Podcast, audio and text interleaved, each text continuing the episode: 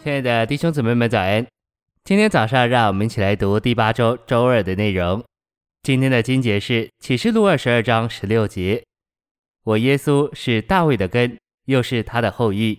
我是明亮的晨星。”使徒行传十三章二十三节：“从大卫的后裔中，神已经照着所应许的，给以色列带来一位救主，就是耶稣。”三十三节：“神已经向我们这做儿女的。”完全应验那给祖宗的应许，叫耶稣复活了，正如诗篇第二篇上所记：“你是我的儿子，我今日生了你。”晨星喂养，在神性方面，基督是大卫的根，是他的源头；在人性方面，基督是大卫的后裔，是他的后代。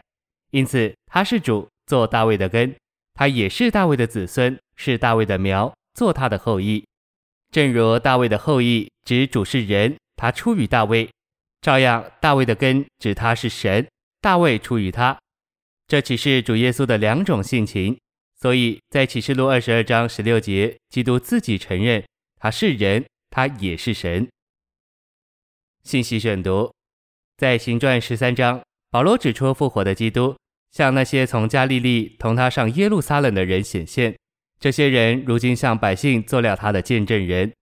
以后接着说。我们也传福音给你们，就是那给祖宗的应许，神已经向我们这做儿女的完全应验，叫耶稣复活了。正如诗篇第二篇上所记：“你是我的儿子，我今日生了你。”复活对那人耶稣乃是出生，在复活里，他被神升为许多弟兄中的长子。他从永远就是神的独生子，成为肉体以后，他借着复活，在人性里被神升为长子。保罗能在行传十三章三十三节，你是我的儿子，我今日生了你。这话中看见主的复活，他把今日一词应用到主复活的日子。这就是说，基督的复活就是他出生为神的长子，人子耶稣借着神使他从死人中复活，身为神的儿子。所以，神使耶稣从死人中复活，乃是将他升为神的长子。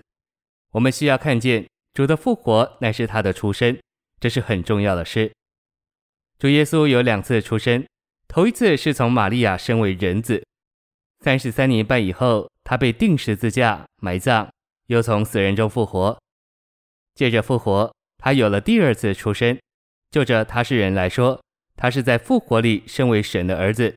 所以，在他第一次的出生里，他从玛利亚生为人的儿子；在他第二次的出生里，他在复活里身为神的儿子。